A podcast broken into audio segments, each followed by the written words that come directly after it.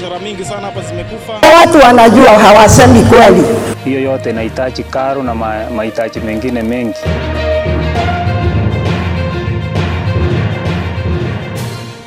Hujambo na karibu katika habari za hivi sasa. Unasikiliza Vivian Media, redio ya mtandaoni, siku ya Jumatatu tarehe ni sita mwezi wa pili. Mimi ni Vivian Wetoi.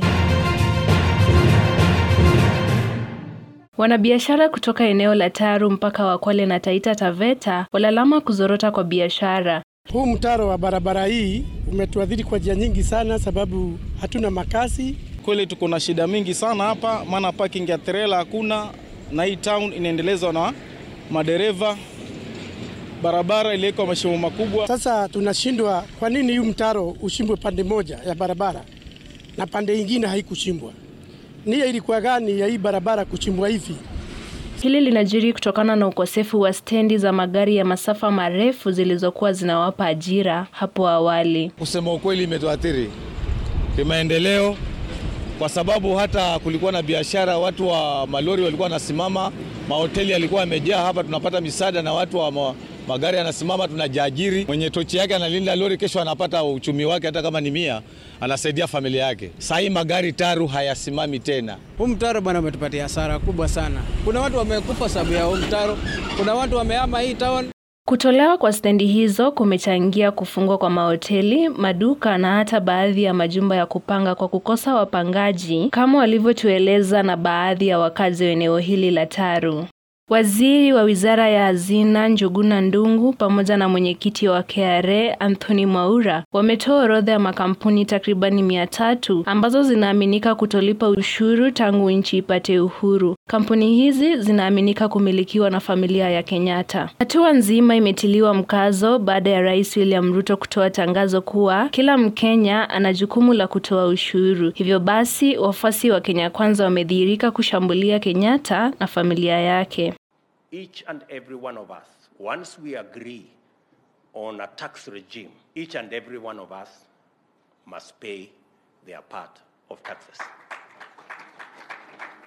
We cannot continue to operate in a space where those in power exempt themselves from paying taxes using all manner of instruments, while those who do not have as much power pay tax. Mama Ngina Kenyatta akizungumza siku ya Jumamosi katika kanisa la Kikatoliki Mtakatifu Teresia, kaunti ya Lamu, alitoa wazo lake kuhusu historia ya kutolipa ushuru katika familia yake, huku muda mchache baadaye rais akitoa pongezi kwa wananchi. Nasikia mengine inasemwa, inasemwa ati wengine hawatoi kodi, hawatoi nini. Nashangaa kwa sababu kila mtu anazungumza na uamuka anasema hii na mwingine anamuka anasema hii. Mtu asitakiwe alipe ile kitu anatakiwa kulipa, na kama ni mimi, hata nikiwa na mwaka moja nakosea bila kulipa, mali ishukuliwa ilipe ile tax kwa sababu ni lazima. Kwa hivyo hakuna haja ya kufanya kazi ya kisiasa. Simon Githaiga, mwanabiashara sugu wa dawa za kulevya, akamatwa na polisi katika harakati za kusafirisha bangi aina ya cannabis sativa kilogramu 65 inayo thamani ya shilingi milioni moja nukta nane. Dawa hizo haramu tayari zimepakiwa katika vijipakiti vya kilogramu moja tayari kusambazwa maeneo tofauti mwa mji kaunti ya Narok. Kulingana na kamanda wa polisi Frederick Shundu, inafahamika kuwa waendeshaji pikipiki wanatumika sana katika usambazaji wa dawa hizo na pindi walipopata taarifa kuwa polisi wako maeneo hayo, mwanahabari wetu Mariam Njala anakuletea habari zilizojiri katika sekta ya elimu kutoka kaunti ya Kisii. Martha Gesari, mwanafunzi kutoka kaunti ya Kisii, amepata afueni baada ya wasamaria wema kujitokeza ili kumfadhili kielimu baada ya kuangazwa na habari za Nipashe Wikendi televisheni ya Citizen. Mwanafunzi huyu aliyekata tamaa ya kujiunga na shule ya upili siku chache zilizopita kutokana na uchochole uliokabili familia yake aling'oa alama mia nne na tisa katika mtihani wake wa kitaifa. Wazazi wake Gesare waliweza kumnunulia sanduku la bamba pekee. Hata hivyo, ufadhili ambao umejitokeza umemwezesha kujiunga na shule ya upili ya Asumbi ili kutimiza ndoto yake. Ni mtoto mzuri kwa hii kijiji.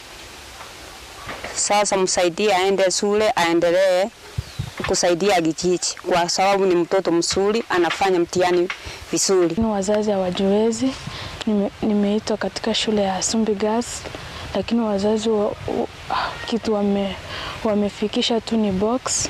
Isitoshe, tume ya huduma ya walimu imehamisha walimu wakuu wa shule kadhaa zilizozalisha matokeo ya kuvutia katika mtihani wa kitaifa mwaka uliopita kaunti ya Kisii. Baadhi ya shule zilizopatwa na msako huo ni shule ya vijana ya Riokindo, shule ya mchanganyiko Riambase, shule ya wasichana Kereri, Moi Gesusi, shule ya Mtakatifu Paulo Oginga na Gekano. Siku saba baada ya wanafunzi wa gredi ya saba kujiunga na shule ya upili, Wizara ya Elimu ikiongozwa na Profesa Ezekiel Mushogu imetoa kalenda jinsi masomo kumi na mawili yatakavyofunzwa katika shule za junior secondary kila wiki. Hisabati na Kiingereza masomo tano, masomo ya awali ya kiufundi yani pre-technical studies, Kiswahili na sayansi masomo manne mtawalia, somo la jamii la somo la jamii na kidini, somo ya biashara na kilimo, masomo matatu mtawalia, somo la afya na michezo, masomo mawili na somo la ujuzi wa maisha, somo moja kila wiki. Jina langu ni Mariam Munjalo. Watuhumiwa watatu wanaomiliki bidhaa ya thamani milioni 9.5 zilizoibwa katika duka kuu la Godown Embakasi wakamatwa na polisi katika eneo la Kasiekeu, kaunti ya Makueni. Watatu hao Haron Washira, Dennis Onkoba na Wambua Mtua walikamatwa wakielekea katika soko haramu kutumia gari la Mitsubishi linalomilikiwa na Bumat Distributors. Baadhi ya bidhaa walizopatikana nayo ni spika ya thamani milioni sita na vyombo vya jikoni almaarufu kitchenware na bidhaa zinginezo. Mimi ni Vivian Wetoi, tukutane Ijumaa kwa habari zaidi. Nifuate kwa mitandao ya kijamii Facebook, Instagram na Twitter at Vivian Wetoi na pia Facebook page at Vivian Media. Uwe na siku njema.